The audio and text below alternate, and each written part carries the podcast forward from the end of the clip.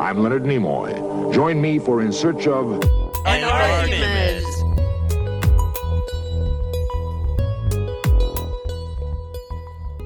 Welcome, everyone, to In Search of an Argument.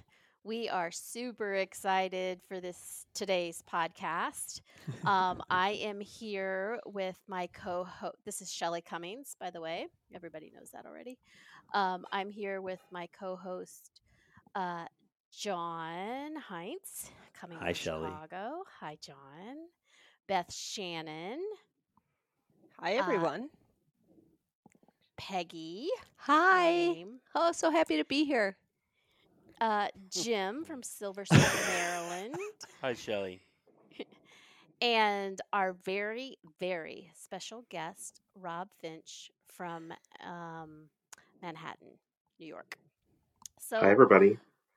Rob, woo! Welcome to the podcast. I love it. I love we're saying. I love that we're saying he's from Manhattan because that is. I love the specificity. I would even say you should say from like Midtown. oh, Is he from Midtown? Times Square? Yeah, I live in Hell Times yeah. Square. Times Okay. Square. Yeah. Which I just want to hear a check in really fast. Like, is there no one in Times Square?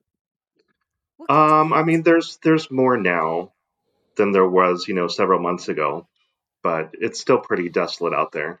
What about right this minute? Are you having a massive snowstorm like we are in the Midwest? No, Michigan? we we had one on Monday, and we're supposed to get another one on Sunday. Okay. And Uh, just so everybody uh, knows, we're recording this on Friday evening, February 5th. yes. Excellent Uh, clarification, Jim Gentili from so Silver Spring. Rob, Rob Excellent and commenting I, on my clarification, Peggy from West Michigan. Thank you. Grand Rapids. uh, uh, so Rob and I have been friends for about 13 years, at least 13 years. Um, he's such a great person. Um, with a a kind generation. heart and has always amazed me with how inclusive he is of others until he decides not to be. And that's fun. Ooh. And that's a good, story because there. as long as you're in that group, it's it's it's fun. Uh, he is basically the social organizer of our group and is always encouraging folks to hang out for one more drink in quotes that never ends up being one more drink. uh, Sounds like John Heinz. I know. We all have friends like that, right? Uh, and I love Rob more than I could probably ever say to his face, which is why this is great to be doing this virtually. It's good, and then we're not doing the video version because you wouldn't be able to say this Right. if we were doing the video version. Right. So Rob, um, by training, is a genetic counselor like I am, um, and he cut his teeth at Memorial Sloan Kettering in New York after he graduated from the University of Pittsburgh Genetic Counseling Training Program. Uh, he currently works at Myriad in the urology group, and spend we're- and in that part of that role, he spends his time educating urologists about prostate prognostics and hereditary cancer. And that's all well and good, but that's not the reason why we invited Rob to our podcast today, unless Jim and John, you have things you want to talk about your prostate with Rob. I love prostate conversation. So- Unfortunately, I can't do a digital rectal virtually, so Oh. You haven't been working hard enough during the pandemic. so the reason why we um, invited Rob to this podcast um, is much more interesting than all of that. So my first Broadway theater experience was in 1996, and I saw Beauty and the Beast, and it was by myself in New York, but it was still amazing. My very next Broadway experience was in January of 2016 with Rob, seeing Hamilton with the original cast. Woo, And You're was kidding me. No. Those were your first two Broadway experiences. Yeah. Yeah. and get a load Wow. of. Wait, can I tell the? Can I give give a lead into your uh, the the icing on the cake from your Hamilton experience? I don't know where you're going with this. I Did she don't- have sex with I the don't lead? trust you, so let me go through my, the rest of my introduction, then you can. All right, well, I have to come back to this because this is excellent tidbit, and it's totally Okay. rated G. Okay, go Okay. ahead. who was your brush with fame when you guys went to get a drink afterwards?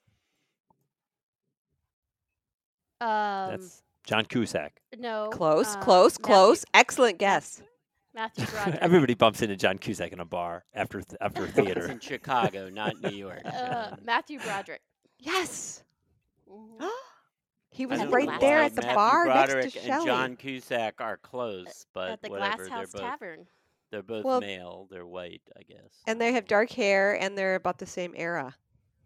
And they're both married to Sarah Jessica Parker. Oh no, that's not right. Um, Okay, thanks. Okay, so it was a life changing experience and one that I will never forget. I love the Meeting soundtrack. Matthew Broderick was a life No. changing experience. seeing the Oh, original cast of Hamilton.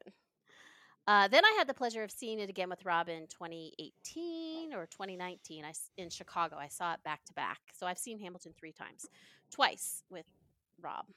Um, so and you know, some of us, some people out there who were supposed to see Hamilton for the first time on the Fourth Oh, of July in right. 2020 might be a little resentful at this point, Shelley. ah, I'm sorry. Your time is Ouch. stopped, Jim. well, it is an ouch. It's an, it's an ouch all around. Yeah. It's a jealousy ouch, but it's also an ouch ouch. It's a definitely jealousy ouch. It'll happen. It'll happen. Be positive. Sure. Um, but since those experiences, Rob and I have had the opportunity to see more theater together in London and in Paris, most recently, which was our last trip ah. together last year around this time. Um, and we're very fortunate to have had that opportunity. Rob absolutely loves theater. And a few years ago, he married that love into a part time gig as a producer for two shows um, Merrily We Roll Along and Once Upon an Island. So you can see um, Rob's right brain is as equally strong as his left brain. Um, and uh, we welcome Rob to the podcast today to share with us how he kind of got into this, how he dipped his toe into producer land, what it entails, what he plans to do next, when is he going to win his next Tony, um, and a myriad of other theater related topics. So welcome, Rob, and mm, please Thank correct you. any please correct anything I said because I literally made it up as I was sipping third glass of wine. should I should I go point by point or no? I'm kidding. really? Was there that many mistakes? There there were a few. Yeah, that's okay though. God dang it. Like what? You didn't see Hamilton with Shelley? Oh no no, we did we did see. Hamilton together twice. Of course, that we wouldn't make that up. What what did I mess up? Um, so it was you got merrily we roll along correct, but it was once on this island. Oh, I think you said once in this island, but it was Once once up- on this island. I said once upon an island. Oh, once upon. no, it'll be once upon a mattress is a musical, but this was once on this island. Got it. Got it. Wow, So, thanks I for also- also- introducing us to Rob before he wins his Tony so we can say we knew him when. Yeah, I know. So I would I'll start with the first question, which is um bring Shelley, yeah. Shelley, Yeah? you You're not with reading first the chat. Oh. Read the chat. Oh. Yes. yes. So before I jump into what is very stimulating, Segment number one. we always like to start off our podcast with what's top of mind. And as our guest, Rob, would you like to start off with what's top of mind? Anything. What's top of mind? Um, you know, I'm actually really excited about the Super Bowl this weekend, which is something that Shelly is probably surprised by because I don't usually get into sports, um, especially sports ball. Um, but uh, I grew up in the Kansas. City area, and so the Kansas City Chiefs are in the Super Bowl this weekend. So I'm actually going to watch the game by myself because none of my friends like football. Um, but I'm excited about that. So I would say that's top of mind. That's cool. That's a good one. I, I relate to that. Are you going to make your lights in your apartment appropriately colored? Of course. he has the Hue lighting system, so he can change the lights for his color scheme. So you have a I crush love on- those. Do you have a crush on Patrick Mahomes like I do? I do. Oh yeah, of course. Yeah. I Patrick totally. Holmes. Mahomes. is the quarterback of the Kansas City Chiefs, as you may be one of the few people in America who don't know, John. John's Um, faking yeah, I don't know. It is possible that no when his idea. career when his career is over, Patrick Mahomes may be the greatest quarterback of all time. Ooh, that should have been your prediction for 2030. Well, my prediction was that they were going to win. Just nice job, reminding You all. Yeah. Just reminding you. Jim, Okay, of course, uh, had to throw in a statistic that that doesn't happen. So I'll prove you wrong tomorrow, Jim. So Beth, Or what's top Sunday. of mind for you? So I'm looping back to a conversation we had all had previously about if you get a chance to get a COVID shot, do you jump the line? Because I heard from two people today who seem to have accessed it, and it's making me a little nutty because I know my 88 year old mother in law hasn't gotten her shot yet. Hmm. So Are you married? Well, my ex's mom, I'm still in touch with, and it's Oh, just easier okay. to say mother-in-law gonna dang. Yeah. than my dead ex fiance's mother. Sounds a Uh, little tongue okay. twistery. Got it. Okay, sorry. Not to mention macabre. I, I always say Um, my ex mother in law. That's how I refer to it. Except that, well, yeah. I I refer still to like it as my my future mother-in-law. ex. Sally, Sally, My future who's a very nice ex-mother-in-law. person. Sally, who's a very lovely person. I've met Sally, and it's too bad she has not gotten her shot yet. Yeah. Huh. That's unfortunate. Jim, how about you?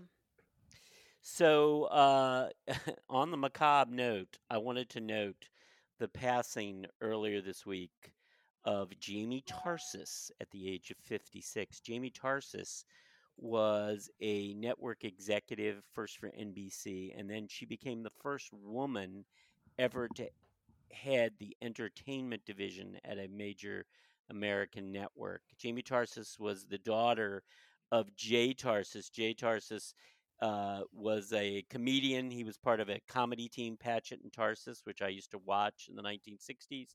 He and his partner became writers on some noted shows in the 70s and 80s. In the 1980s, Jay Tarses produced, created, and produced a uh, ahead of its time, somewhat of a sitcom, but also sort of a dramedy, which is why it was ahead of its time, called The Days and Nights of Molly Dodd. Jamie Tarses, his daughter, became an executive at NBC at a young age. She was a protege of the incomparable Brandon Tartikoff, who's probably the most widely admired and successful network programming executive in the history of American television. And at a very young age, she became the, and in a very controversial manner, she became the president of ABC Entertainment in the late 90s. Some of the shows she worked on when she was in NBC included Friends. Um, one of the shows she worked on when she was at ABC was a show called Sports Night, which is where she became uh, friend uh, or became known to Aaron Sorkin. And when Aaron Sorkin did a show called Studio 60 on the Sunset Strip, he modeled uh, one of the characters after her.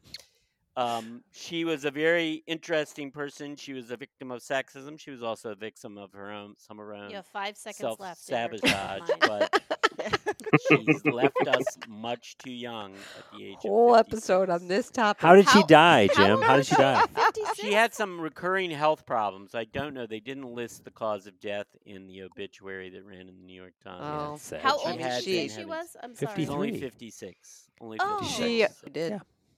Uh, Peggy, Sue, what's the what's the what's top of mind for you? Not as interesting, I guess, as some other things. No. Uh, just how fabulous this massive snowstorm we're having. It started at 4 p.m. like it came out of nowhere. I mean, we had a winter advisory, so we knew it was coming, Yeah. but it was just like doing nothing, and then boom, it's a whiteout, and it has been snowing for over 24 hours, and it is How much gorgeous. snow do you have now? Then Um, I don't know, six, seven inches. It's Oh, beautiful. All the s- schools were closed. it's great. aren't they already closed? No, they reopened. oh, yeah. Oh. Gretchen wants Okay. everybody back in school, so Oh. they started They do in. Chicago too, but the Chicago Teachers Union is like, we're just gonna strike. We're not going back. How about Yeah, you, the high school. I think even Yeah. the president of the United States wants everybody back in school, my friend. I know, I know. Believe me, Chicago is the, is the is the exception, not the rule. Uh, Guess top what- of mind for me oh. is. Oh, go ahead, Peg. Sorry. I was just gonna say it's not working here. Our the high school, Charlie, you know, Charlie's in the middle school. The high school is that his school feeds sent home 210 kids in this week. oh, I'm This- sure. This is their first week that they've been back 100%. So they they're going virtual Monday again. It shocks me that people are saying that it's like that schools are not a vector. I mean, of course it's a freaking vector. It's Well, like it's- so stupid. It's not even that they're all getting it; they just have to do the contact tracing just in case, right? Yeah. So yeah, yeah, yeah. yeah. 210 kids in one week. That is the whole it's- Wow. administration Okay. staff. It like is a stupid. full time job. It is stupid. Okay, go ahead.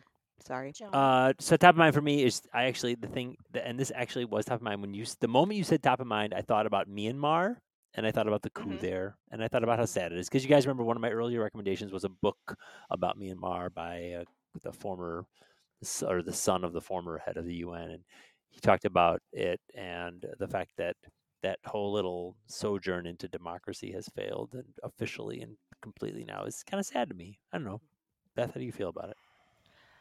I feel the same. I have been talking to friends about it, and just the poor people of Burma. It's. Mm.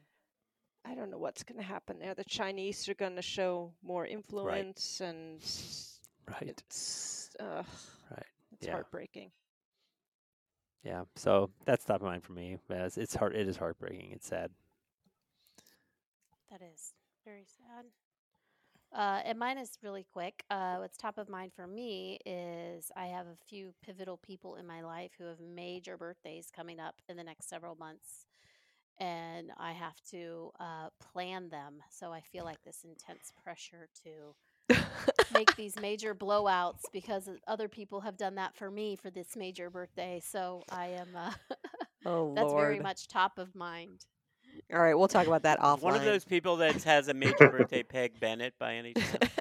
It might be. It might not be, but it Is might Peg be. Bennett really going to turn 30 this year, finally, after all those years? Finally. Finally. Oh, that's Uh, this year. Yeah, so I've got three of those. Shit. Three of those uh, Shit. this year. All right, Three I'm people that are turning 30 this year? That's interesting. Uh huh. Yeah. Yeah. A few short months. So um, let's turn to the point of this podcast this evening with our guest, Rob. Everybody did their top of mind, right? Good job. Yes. Okay. Did Thanks for checking, Shelly. Thanks for checking, Shelly. That was nice. Um, so Rob, tell us how you became interested and how you broke into being a producer, and what a producer Um, does exactly.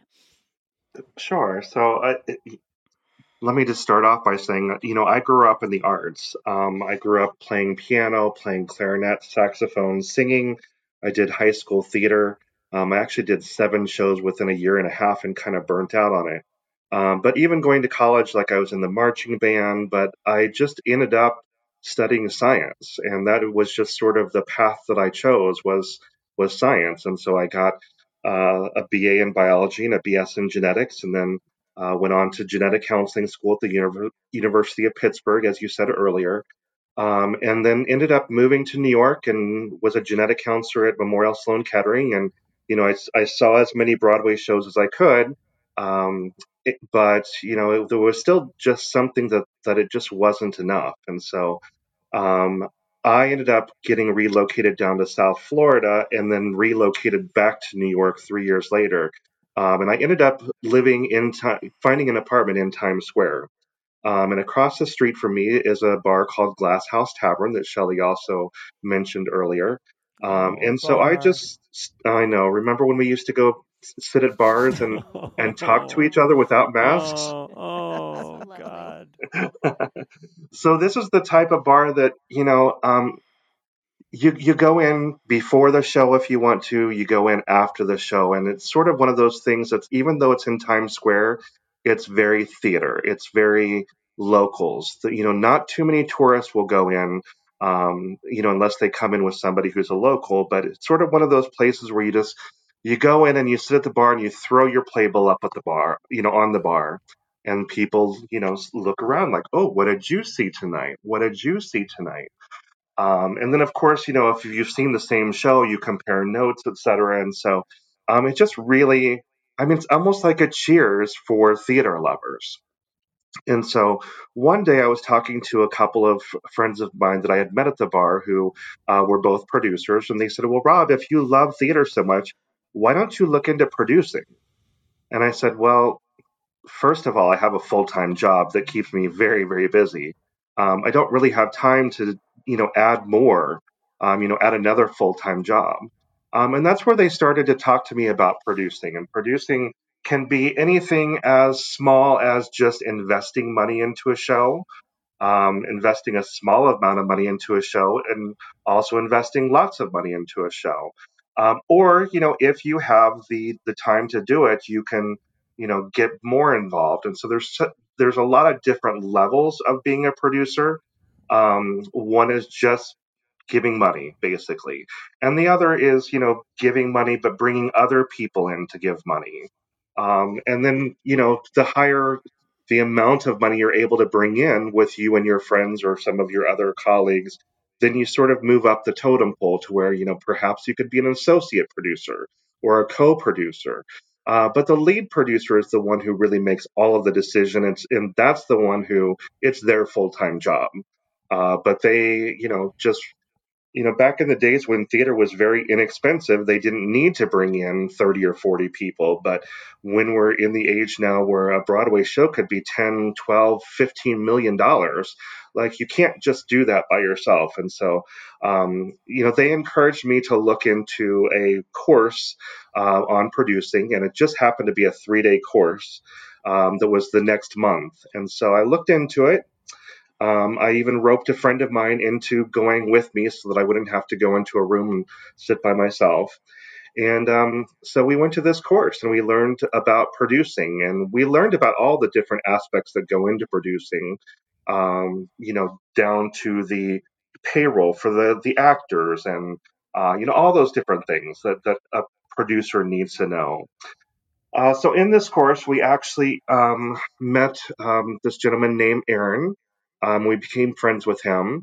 And, you know, I wasn't sure if I was ready to jump right in. It was interesting to learn all about it.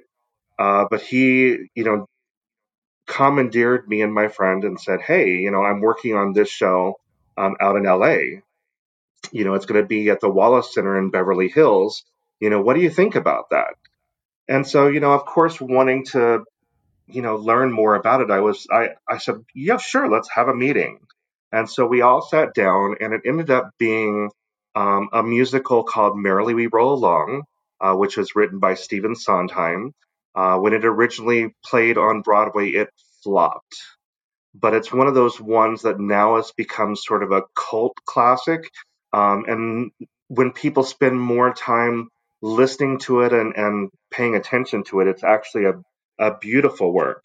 Uh, but that's not really what got my attention, even though I knew Stephen Sondheim and I didn't really know the show all that well. Um, but the show was directed by Michael Arden. Um, and Michael Arden had recently produced a, a, a, version, I guess we would call it the revival, of Spring Awakening on Broadway. And he did it with the Deaf West Theater. And so Spring Awakening um, was revived on Broadway, where every cast member um, had a hearing actor and a deaf actor. And so the deaf actor would actually sign to the audience, and the hearing actor uh, would sometimes actually have their back to the audience, but provide the voice and the singing uh, for that. And, and I just absolutely loved that production. And so um, knew that anything that Michael Arden was going to touch was going to be gold. Uh, so I decided to get involved with it, even though it was, you know, a coast to coast flight. Um, so we ended up, uh, you know, being a part of that show. It was from November 23rd to December 18th in 2016. I feel like I've talked a lot, so I'll, I'll pause in case anybody has questions. So that was a show, was it not? Wasn't um, Wayne Brady in that show? Yes, it was Wayne Brady and Aaron Lazar, Donna Vivino, who was actually the original young Cosette in Les Mis when Les Mis very first came to Broadway. um, and then Whitney Bashor and Saycon Sengbloh. So all um, you know Broadway veterans, um, some more than others. Yes. So what was Wayne Brady like? Um, Wayne Brady was very good at what he did. Um, I didn't interact with him as much. Um, Choosing your words um, carefully, as a good yes. producer should, right? Yes. Who Never is criticize Wayne the talent, right? oh, we got to talk about who's who is Well, Wayne Brady. Wayne Brady is incredibly talented as an improvisational actor. He's probably Um, best known, honestly, truthfully, honestly, Yeah. best known as the host of Let's Make a Deal. And he's hilarious as an improv guy. Yes. He used to do. Uh, he was a regular. Used to be a regular on that. Um, what is that show that Drew Carey used to Drew host? Whose line is it Whose anyway? Whose line is it anyway? Yeah. Yeah, I loved that show. Well, the original British version of the show, of That's course, the one I'm thinking uh, of. better, but probably. Oh, this is the American version. Oh, yeah, yeah, yeah. I I, I didn't Drew, see that. Drew one. Carey hosted the American. Drew Carey did the American one. Yeah, yeah. Go ahead, Rob. I didn't mean to derail you. I was just. No, that's okay. Yeah, I'm. I'm actually get- surprised because a lot question. of people. Did you Sure. get to meet Sondheim? Uh, we did not. You know, Sondheim is in his 90s now, and Right, so yeah. we were really hoping that he would fly out and see it um, because we were really hoping to be able to bring this production to Broadway. Um, he was not willing to make the cross country flight because he doesn't really travel that much anymore. He did send his people out who loved it, uh, but I did not get to meet Sondheim. No, that was disappointing. Wait, yeah, so Mar- Merrily We Roll Along was in L.A., but what what was the order in which you you produced the shows? Um, that was my first show. So right out of Okay. the the workshop, I, I worked on that. I raised money for that and brought people Wow. into the fold. And um, you know, very low level producer on that. Um, again, because I don't have the time to be a co-producer or a lead producer. Um, but you know, just being involved was enough to sort of give me that, um, you know, that presence of the arts in my life again, to where, you know, it, it's it filled that hole that I had been missing for so long. Yeah. What was the Um, thing so about then- being a? Pro- I was going to say, sorry, Rob. What was the thing about No. being a producer on that first show that you were most surprised about? Um, you know, I guess I was surprised by just sort of how different theater is from like television and film. Not that I'm involved with those at all, but just sort of, you know, when you think about a producer of a of you know a television show or or something, you know, they're they're the responsibilities are a lot different. Whereas in the um, in the theater world, I guess the the producer is really the one who brings everything together, including the director, including all the actors and actresses, including uh, you know finding a theater um, and paying the theater. Uh, it just it it kind of Wow. surprised me that there was so there was so much business to it. You know, we think of of Broadway as you know being arts and everything, but there's a, a big business behind it that you have to have business minded people that make you know big financial decisions. I guess that's the, probably what surprised me the most. And so, um, you know, that ran for about six weeks. It sold out. Um, it was fun to go out to Beverly Hills. I had only gone to LA as a part of like a medical conference. And so it was fun to actually go out to LA and just sort of be there for something other than a conference where you fly out there, you go to the hotel, you don't leave the hotel you, until you go back to the airport. So it was, it was a lot of fun. It, it helped me um, really appreciate LA a lot more um, Oh, than I had. Be- yeah, I, I was actually kind of surprised at how much I liked it.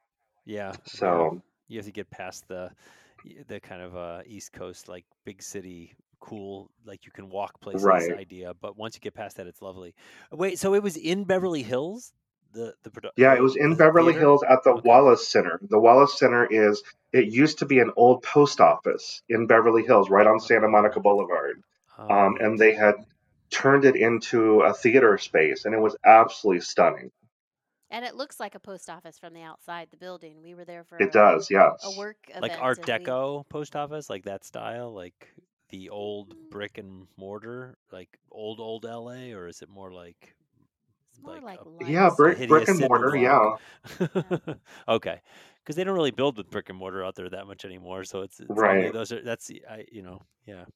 So That's did great. you tell us what year this was? say that again. I'm sorry. Did you tell us what year this was? Uh, it was November 23rd to December 18th of 2016, Okay. so a few So- years ago. Yeah. Uh, so the second one opened in, well, we started previews uh, on Broadway on November 9th of 2017, so it was about a year. Um, Mhm. but the reason I got involved with that, I wasn't necessarily gunning for another show, um, but they had announced that Michael Arden was going to uh, direct Once on This Island as well. And because I'd Ah. had such a great experience with him in Merrily We Roll Along, um, I really wanted to see what he could do with this show because this show is it's an interesting show. It's a it's more of a fable, um, but it's based upon um, the same fable that uh, Little Mermaid is based off of, except that Little Mermaid is a fairy tale with a happy ending, and and um, Once on This Island is a fable that has sort of a moral at the end of, of the the show, and so um, I was able to get involved with that, and we actually had a really great cast with that show as well. Um, I said it started previews on November 9th of 2017. We opened on December 13 of 2017 and then closed on January 6th of 2019. Uh, but we had Merle Dandridge. Um, we had Alex Newell, which many people uh, probably are uh, watching right now on Zoey's Extraordinary Playlist. Uh, we had Lea Salonga, who had won the uh, Tony Award for playing Kim in the original Miss Saigon back in the day. So it was a, a, a lot of great people to work with and uh, just very interesting to see. Uh, I got a little bit more involved with this one. You know, I got to watch the tech rehearsals and I got to go to opening night and uh, the after party. And, um, you know, eventually we had a Tony's party because we were nominated for a Tony Award for Best Revival of a Musical in 2018. Um, and so I didn't get to go to the Tony Awards, but we did have a Tony's party at a restaurant. And um, I still remember just sort of standing around thinking, like, is there a chance that this show could win the Tony Award? Because we had been in, we had been nominated for Wow. several of the the awards, and we had not won a single one yet. Uh, but once they got to revive best revival of a musical, we all just sort of, you know, you're in a crowded bar in Times Square, and you can't you could hear a pin drop.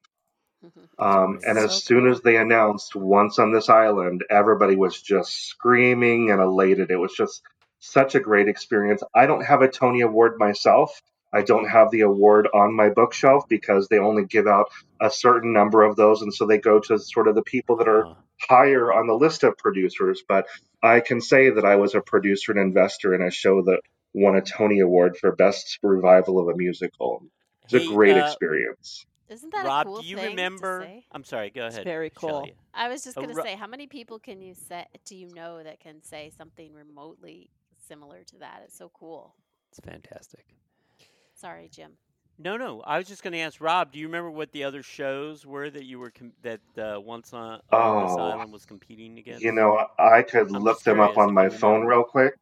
I, I could look don't them up too. I was remember just curious if you actually. remembered. I was just curious if you remembered. Jim does these Rob, quizzes. you obviously these, have quiz- seen these, a these, lot yeah, pop of theater over the years. Do you have a favorite Oh yes, he does. theater production or Do I have? Well, I would guess my favorite show is really like a list of five shows. Okay, let's Um, hear it. Yay! Let's Rob's hear it. top five. I, I think, you know, one of the most exciting ones that I've seen recently, well, not recently because we haven't had theater for almost a year, um, but I dragged Shelley along with me to London and we were able to see uh, the staged version. We were actually one of only about two weeks of performances worth of people to see The Prince of Egypt um, on stage as a musical.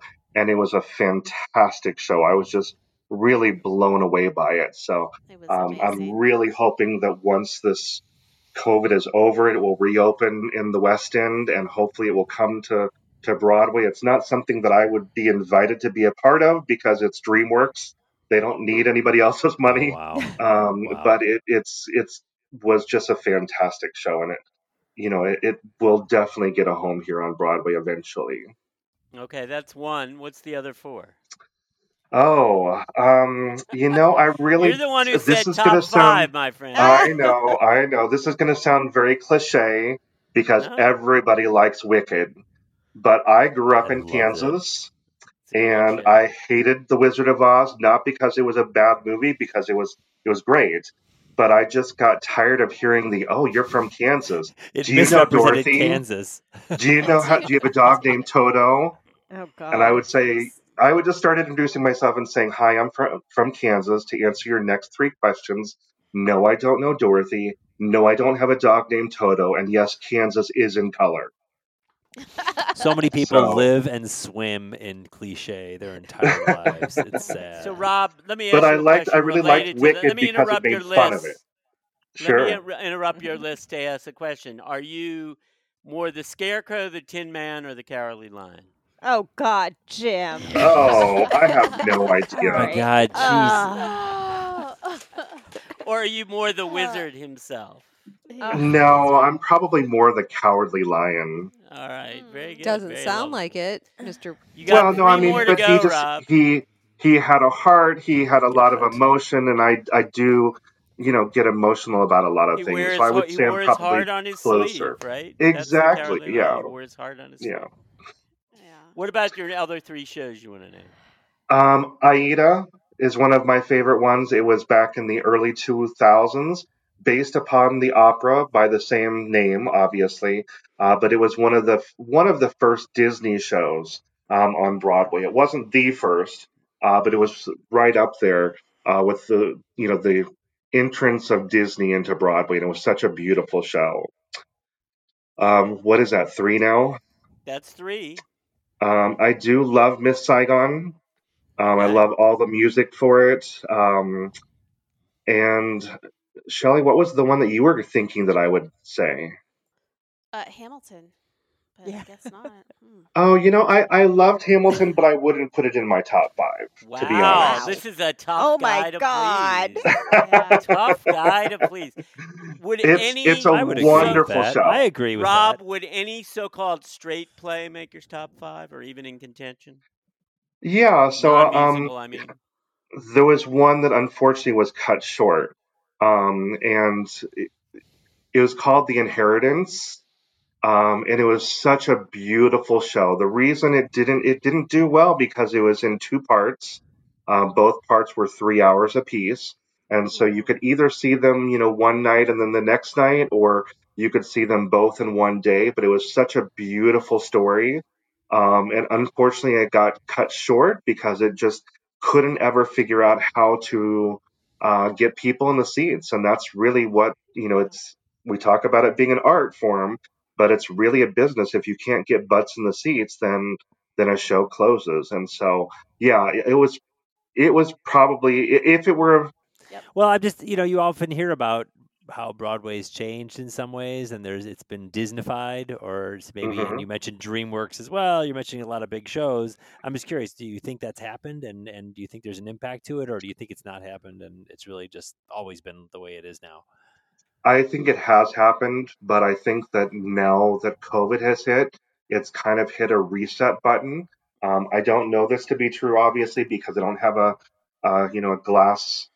What is it? The looking glass. Crystal ball. Crystal ball. There we go. Um, but I think that you know, at least in the beginnings, um, when Broadway starts to open, it's not going to be a light switch. It's going to be sort of you know a trickle. Um, and I think that the shows that are going to open are going to be much less expensive and more. Um, they're going to be more amenable to the New York audience because we're the ones who live here, and we still are not going to have a lot of tourists yet. So things like Wicked, where you know it can sell out multiple performances when there's a tourist crowd here. When there's no tourists, Wicked would do terrible in New York because we've already seen it. So I think it'll it will be sort of the smaller shows, the ones that you know nobody has seen yet. Um, and you know, of course, we're all going to band together and go see shows and keep the theater industry alive. But it will probably be the smaller shows that that you know appeal more to the New Yorker at first, at least. Um, Rob, wasn't there one year that you saw every show on Broadway? Um, I usually see every musical uh, that's on Broadway, musical. and then as many plays as I can. So what would that number be? Well, so there are 41 Broadway theaters. Um, and, you know, not everything lasts a full year. So, uh, you know, there could be a theater that has two or three shows or plays in it uh, during a year. But um, I, I don't know. I spend a lot of money on theater. I do. Oh, I don't. I wasn't thinking about that part. I was just thinking about the uh, the opportunity for all that creativity that you have right outside your door, and you how Right. you're taking advantage of it. Yeah. I mean, I, I live on a block that has three Broadway theaters. So, Yeah. Wow. um, you know, it's, it's, it's, I can decide at, you know, a quarter to eight that I want to go see a show and leave my apartment, get to the theater and be in my seat by five minutes to eight. That's cool. Yeah. So when you do the uh, producing, are you do you find that you have to take time off from your your quote unquote real job, or can you manage both? Um, so, you know, it's, theater is in the evenings and weekends. Um, my day job is Monday through Friday, usually. Sometimes it's in the weekends. Um, but yeah, I, I think it's it's it's sort of a perfect marriage. Um, you know, because a lot of, of being a producer is meeting people, meeting new people, and finding you know finding a way to you know find investors, you know, people who are willing to put money into a show. And so a lot of those types of relationships happen at Glass House Tavern after the theater crowd gets out. So um, yeah, it never really interacted or never really um, uh, yeah, exactly. You know, there were a couple times when I went out to LA that I did take personal time off, uh, but it never interfered. You know. And your stress level was manageable, clearly. Yeah, again, because you can choose sort of the level of, of involvement you have. hmm Um, so I wasn't trying to be a lead producer on a show while I have a full time job. Yeah, I could choose sort of what level of, of involvement I wanted to be in. Mm-hmm. Hey, Rob. Uh, uh, about a month ago, all five of us on this podcast predicted the date we thought that the first Broadway theater would reopen this year. What's your guess, best guess for a date that the first Broadway theater will reopen? Well, so if you think about it, even if we were to all be getting the vaccine today, um, we would have to have the actors move back to New York because a lot of them left New York. Um, they would have to go into rehearsals. Okay. Uh, they would have to dust off the sets. I mean, can you imagine walking into a theater right now that's been closed for a year in New York? I mean, there's probably what's six your inches of dust. What's your I, I would think if Six the earliest it could be would probably be late summer. Late summer. Do you want to give a specific date? We have we gave specific dates, so you know. oh, let, let's go the Friday of Labor Day weekend. Okay, I don't know that's what that's the exact date that is, Somebody but predict Sep. I don't have the list in front of me, but one of us picked September 11th. Mm. Interesting. oh, huh?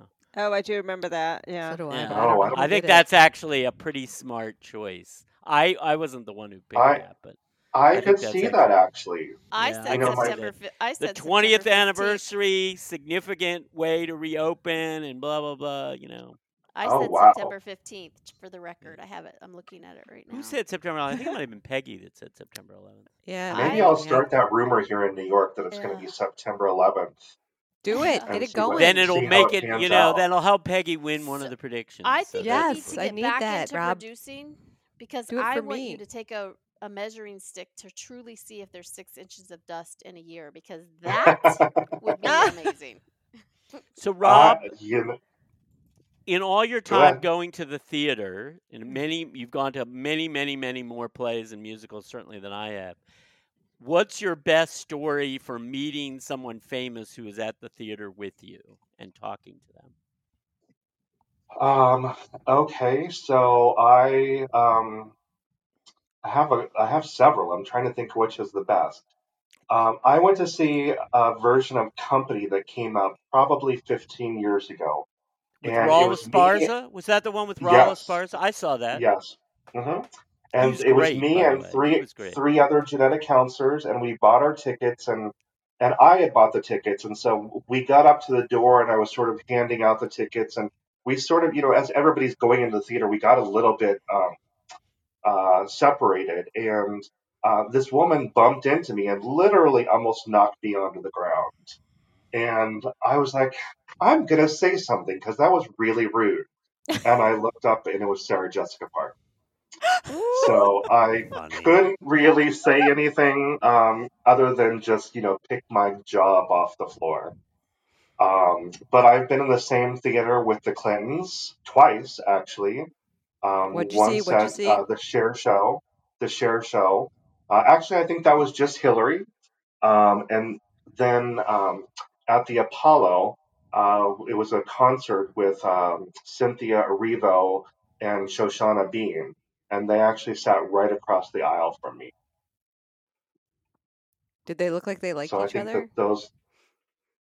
Oh yeah, of course. I mean, you couldn't get close to them because obviously Secret Service was all around, but Wow. um, it was just fun to to be able to say I'm in the same theater. I'm within 15 feet of the Clintons.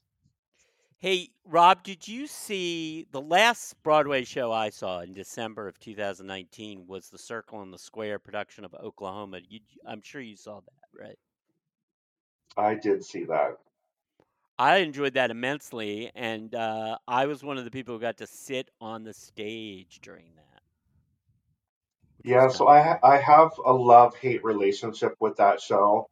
Um, Really? because I Tell did me why. uh, well, I well the thing is, it was the show that replaced us once on this island. Mm, Um, you know, we our numbers started to drop down, Oh, sorry. and so the theater kicked us out and brought in Oklahoma. So I'm have a little bit of a you know, but it was it was an excellent show. Was It was a um, it was done very differently than any other production I've seen of that show. But Yeah. yeah, I, I loved it. I just you know have some bittersweet feelings Sure. about that. Understandable. Okay, Well, I sp- saw a speaking of that, which which is your actual favorite space? Like which theater building is your Oh, favorite? let's see, probably the Hudson Theater. Um, the Hudson Theater is um, over. It's over on the other side of, of Times Square. So I'm saying that as if people that are listening know which side of Times Square I'm on. I live on the west side of Times Square, and it was on the east side of Times Square.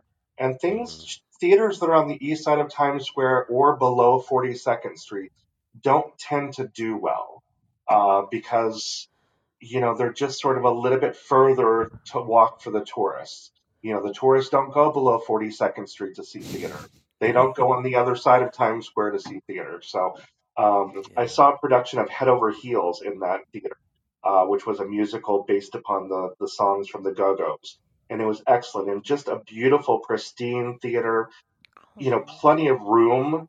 Um, you know, I'm a little bit of a bigger guy, so I like to be able to have room in my seat um, and just very comfortable seats. It had, it had been sort of redone um, very recently, and it was a beautiful theater. But I, I like think any theater is beautiful. There's so many things I've never even heard of. That show seems like that would be fun.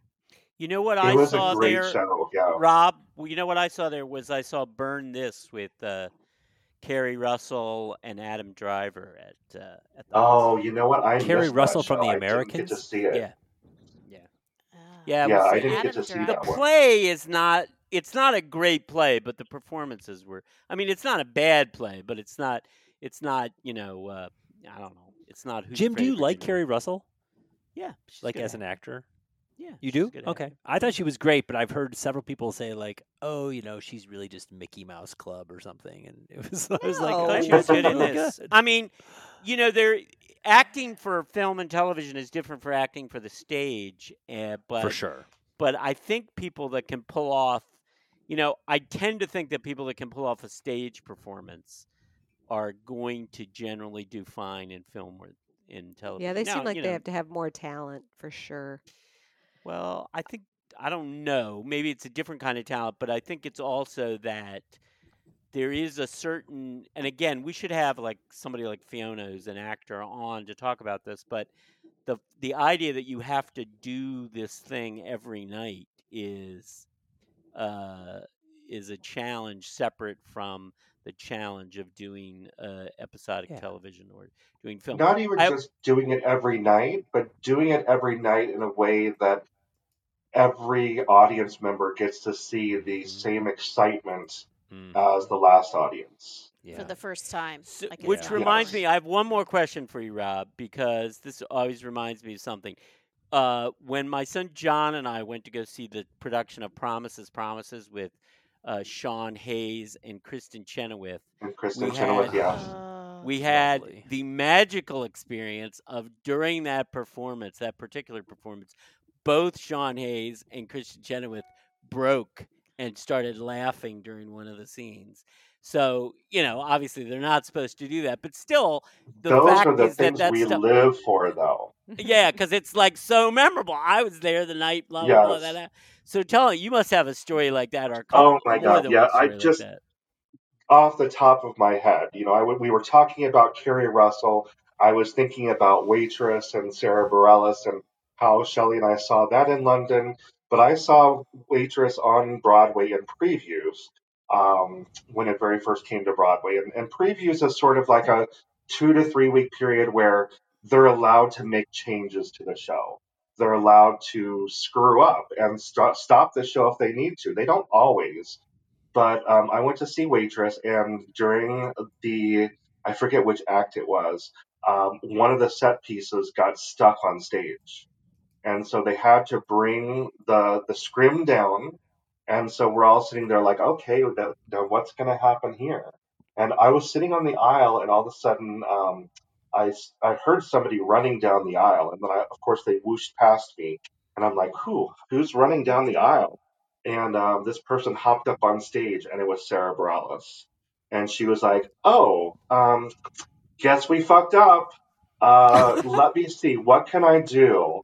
And so she started singing, you know, some of her songs, and she sang Part of Your World from Little Mermaid. And it was probably a, a good 15, 20 minutes where she just stood at the front of the stage. And, you know, she kept putting her ear against the scrim, like, are we ready to go yet?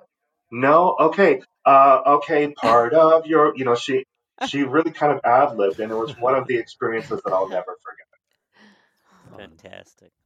So I w- I ta- I saw a show on Broadway that closed very very very fast. So fast that I wonder if you saw it and it was Paul Simon's musical The Capeman.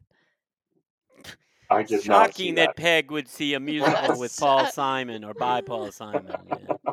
Not, So you I- know, that's so unlike Peg to have done. Wow, you didn't that. see it, huh? Shoot, I was kind of hoping that you saw that one I did too. not know. Was Why there did it anybody so else in the theater when you saw it, Peg? Yeah, it was full.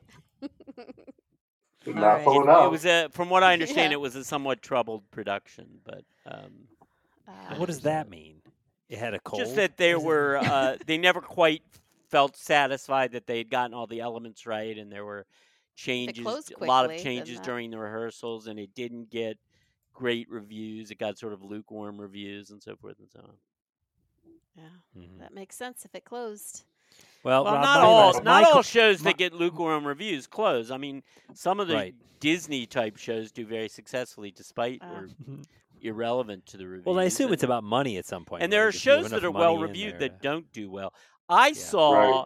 what I thought. I don't know if you saw this or not, Rob. I saw what I thought was a really good production of the Heidi Chronicles, which closed. Shock. I happened to see it on. Actually, saw it on the last night. It closed shockingly early. I thought it was a good production, a good play, a play that should be relevant, as relevant today as it was when it was first written. Uh, Elisabeth Moss was in it, and she was terrific. And I don't know why her. it wasn't successful, but um, it was not successful. Just didn't hit it with the public for whatever reason. Yeah, it's interesting because some of the shows that you, I mean, that's why it's it's such a dangerous thing to invest in because some of the shows that you're just like, this is gonna be amazing, open and then they close really quickly, and then there are shows that are like, that'll never do well, that are open 20, 30 years later. So it's it's you know it's interesting. It's it's hard to predict. Rob, let me just clarify that a minute because you're using the word invest. It it's it's not you don't actually get a return. It's like it's more like charity or more like support than it is in it's or a donation or is it actually like are you like you know if I mean I suppose at different levels like literally looking for a return on an investment of cash like of what you put out. I mean is that is it literally Yeah, I mean, in an ideal world, you know, if it runs long enough, it will recoup what the investment was, and then you'll Hmm. get your money back. And then if it stays That's open, great. then you get a percentage of the the That's profits. great. That's So, great. you know, But Okay, but the you're know that. number somebody but that's uh, an investor in Hamilton, like you never have to work Right. again. Right, but right. but honestly, Rob, my impression is that the number of shows that actually do make a return on their investment is small. That is correct. You know, and, and when I'm talking to people about investing in a show, I just say, you know what, pretend as if you're never going to see this money again. Right. Because you You're you're paying for the experience. You're paying Yeah. Yeah. for Yeah, yeah, opening night tickets. yeah. Yeah. You're, you know, being Yeah. able to say that you were at the same party with Lea Salonga. You know, Right. one of my investors in Beverly Hills, she was just like, what would we wear to an opening night in Beverly Hills? Like that was what caught her was like having that experience. And so Yeah. it's, you know, you pay for the experience and then just hope for the best. Yeah. Well, Rob, you are. I mean, I am a. I am nothing like you or Jim, uh, you and or certainly Jim in, in terms of my appreciation of and love for theater. But I there is my all time favorite experiences in life have been long weekend trips to London or Edinburgh for the festival or New York And the birth of your and child. And, and seeing child, and John. seeing multiple shows and, and I'll the pack birth 'em of in, your you know. child, John. You can't. Yeah, yeah, yeah, yeah. He's never gonna Now that you're a the parent, you can't. the uh that, but but I would but you know and I'd pack him in I'd go to a in New York I go to a matinee and then another show and then I'm going to Birdland to listen to jazz and then I'm going to the Carlyle to see El- Yeah. Elaine Stritch and I'm packing it in and I am just happier than a clam and you, just hearing you talk about it makes me feel like uh, I mean I, I a- a running theme is my lack of nostalgia but I'm nostalgic for it the um I guess I'm curious if when you're producing that changes, if it actually just ramps that feeling up even more, or if it's just something completely different.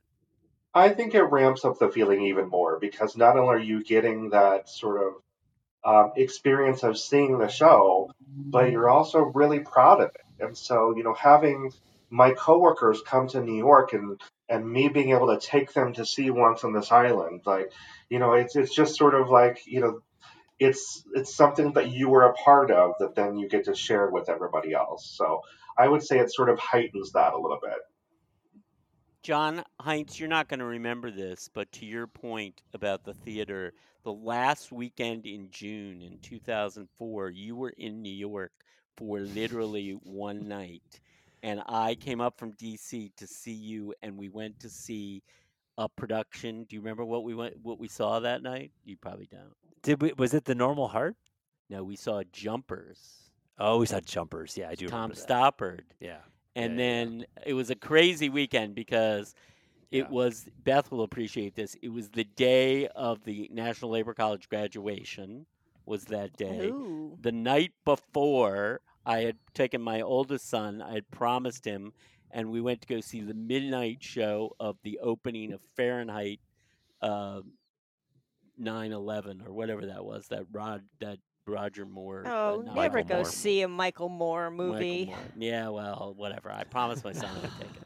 So, so I was up late. I had to get up early and be at the graduation all day. Then I go to New York. We go see the so theater. great. I had to take the 3 a.m. train back to D.C. because one of my other sons I had promised to drive to Harpers Ferry, West Virginia, first thing Sunday morning. So Yeah, it was one so of great. those weekends. But And Rob, what's wonderful about Jim is he remembers it in that kind of detail. It's Yeah. Technicolor detail.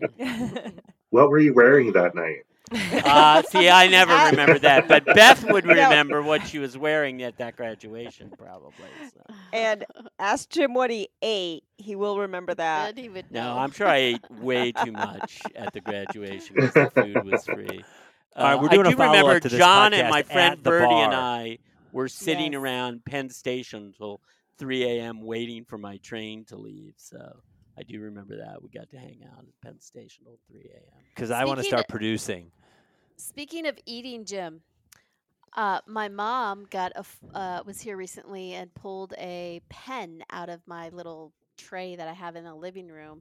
She goes, "What? What is this? What's Copper Canyon? Oh, you have a Copper Canyon pen? Have you? What is this?" And I'm I must have given you a Copper Canyon pen. "OMG, Jim must have left that here when he was here for my Halloween party." I give only the people that I care the most about do I give Copper Canyon pens to. it's his Shelley, favorite so, restaurant uh, or closest that he goes to. Rob's Favorite. Put by the far the favorite. My home away Very from home, and it's not even that Yeah. far away from home. Rob, I think I speak from all of us when I say we all want to, whenever the date is, we all want to come to New York and see a show with you as Yes. soon as possible. And go- Yes. That would be so House much fun. Tavern. Yep. Yes, you take. Oh, and we definitely have to go there too. Yes, you take us to the hot spots and the secret Of spots. Of course. Did you ever go to a bar called Don't Tell Mama?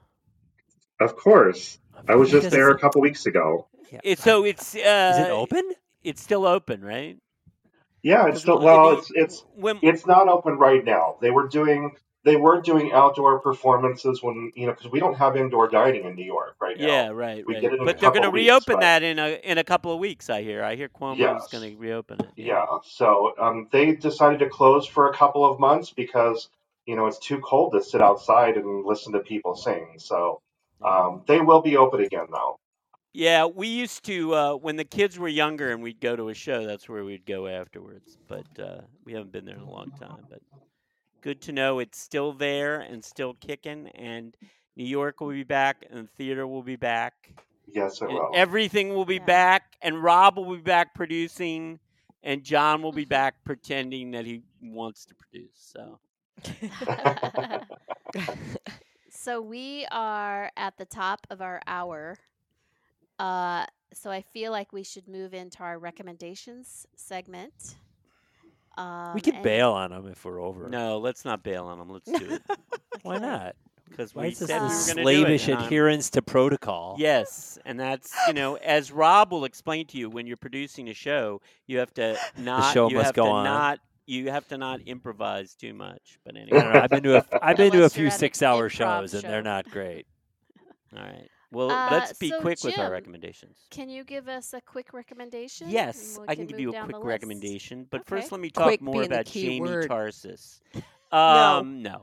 Um, I recommend a book by Brit Bennett. It's called The Vanishing Half. It's a novel. It's the story of two twins who leave their small town in Louisiana. They run away, and what happens to them after that. The theme of the book is identity, the parts of identity that we have control over, and the parts that are constructed for us. And it's very interesting, and I highly recommend it. I read that book. It sounds very Do you like it? to me. Uh, yeah, but you know, it's just being recommended everywhere, and now you're recommending it. I'm like, hmm, maybe I should read it again. Yeah. Peggy. I thought it you're was, up. I thought it was fine. Who's up? you. Hmm, I don't really have a recommendation. Um, Okay. you don't have to. We made it. We made it non. How do it, Peg? Why don't you recommend The Vanishing Half, and I'll recommend a different book. How about that? okay. okay, you go then. 'cause I Okay, so my Vanishing Half. recommendation is that was Peg's recommendation.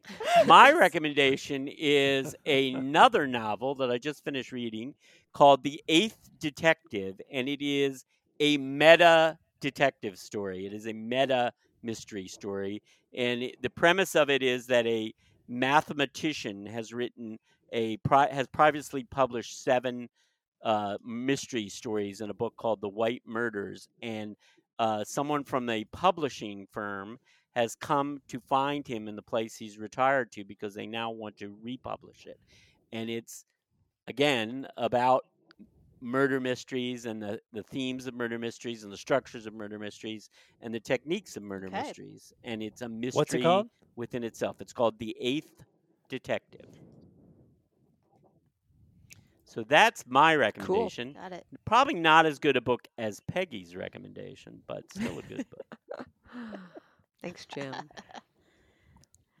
Beth, what uh, do you recommend this week? Well, I want to make an amendment to my previous recommendation because I finished it. Okay, we've done So, that before. On the Yep. last episode, I recommended a June of Ordinary Murders.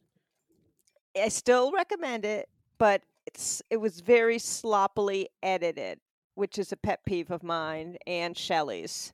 Yes. Um, and Okay. more annoying because the oh, writer hey, I hate it. It Yeah. wrecks the book for me. It does, right. Yeah. The writer is the former editor of the Irish Times. So it's oh my! really annoying.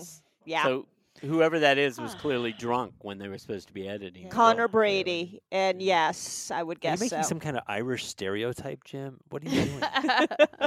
yeah, I, I'm offended. I'm going to go back to talking more about Jamie Tarses. Uh, Jim.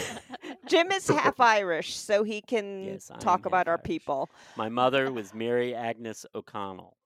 Ooh, that is Irish name for sure. And my recommendation is go outside. I spent Oh, a couple God. hours out today, and it was fabulous. And it hit the reset button, Ugh, and man, nobody was out there, and it was Ugh, lovely. Going outside, man. There's so many better things to do inside. Ugh. Um, I don't Okay, that so um, John. I just recommend that after mine, I guess relates to the Myanmar thing. I recommend if you haven't, if you don't take an interest in international news, I recommend you do find a source and read something about international news because after you've eh, because the U.S. is very insular and our news is very insular, and we're so Mhm. far up our own asses sometimes we miss things that are important elsewhere. And of course, no other country in the world is insular, but that's right, John. China, of the places I've lived, the rest of the countries Yeah. I've lived in really aren't like this. It's pretty unique. Very good. Uh, and then Rob, I'll go last again.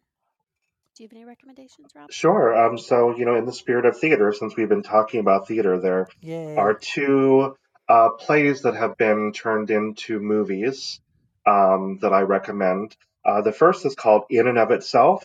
It's on Hulu as of like last week or a week before last, but um, it is magician, illusionist, mentalist uh, Derek DelGaudio um, doing a one man show, and it is it's excellent. I was a- actually able to see it off Broadway live, uh, so I was really excited to see that they had filmed it, but also just sort of wanted to know like, is it going to translate to the film? Um, and it really did. It really was an excellent production. Um, and then also American Son uh, with Kerry Washington, Jeremy Jordan, and Steven Pasquale. Um, it's a very important play uh, that they filmed, um, and it's just it's very um, important right now. Um, you know, in the whole Black Lives Matters movement, um, and just even just seeing excellent performances, uh, you know, by these three. That's on that Hulu on- as well. Yeah. Uh, that's on Netflix. Ooh, So what's the name of that one again? Sorry. American Son. Okay. Okay. Cool. Shelley. Excellent.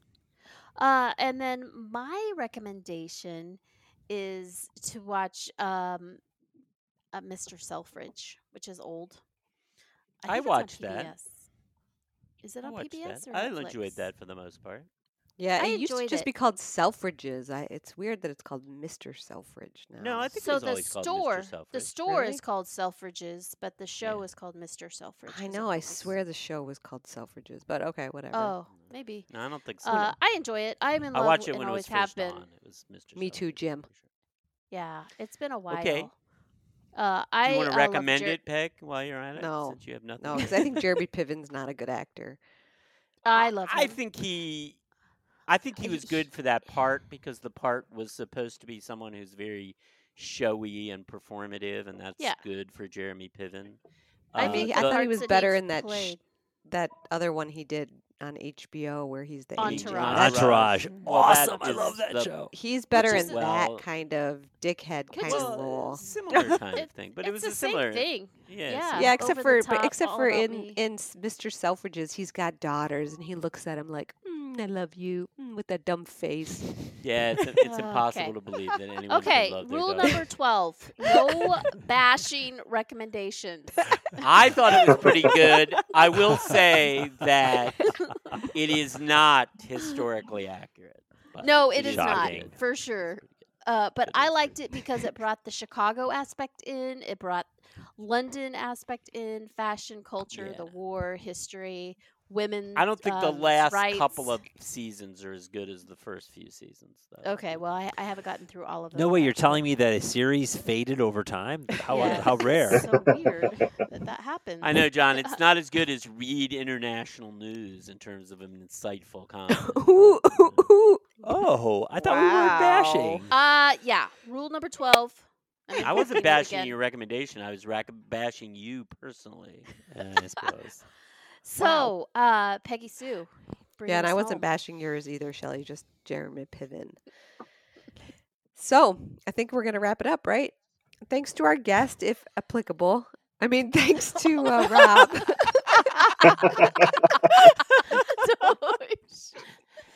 As you to can see, Rob, Peggy is not off book yet. So um, and she's not reading this outro at all. Um, thank you, Rob. It was a it was a pleasure to have you. This was a great conversation and so so interesting, and uh, can't wait for when uh, Broadway's up and running again, and you can come back and tell us more. Um, and thanks uh, to Justin Mullins for his great editing, and Ted Ted Enley for composing and performing the music that you hear at the beginning and the end of each of episode. Thanks to Mary Heinz for her technical wizardry. Without her, the podcast would never have come into existence and would not continue to exist. So maybe I have to take something take I have something to take up with Mary. Um thanks most of all to you guys, our listeners. We you know, we say it every time. We'd love to hear from you if you have any comment or reaction, good or bad, to this episode or to our podcast in general. Uh, you can let us know what you think by leaving a comment on our website, which is www.insearchofanargument.com, or you can leave us a comment on our Facebook page or on Twitter. We do pay attention to any feedback we receive, and we very much appreciate it.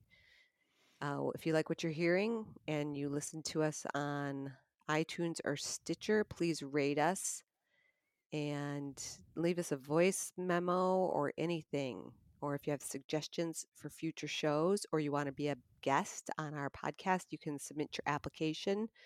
And never fear, we will return soon, like in a fortnight. Talk to you soon. Talk to you then. Bye. Bye. bye.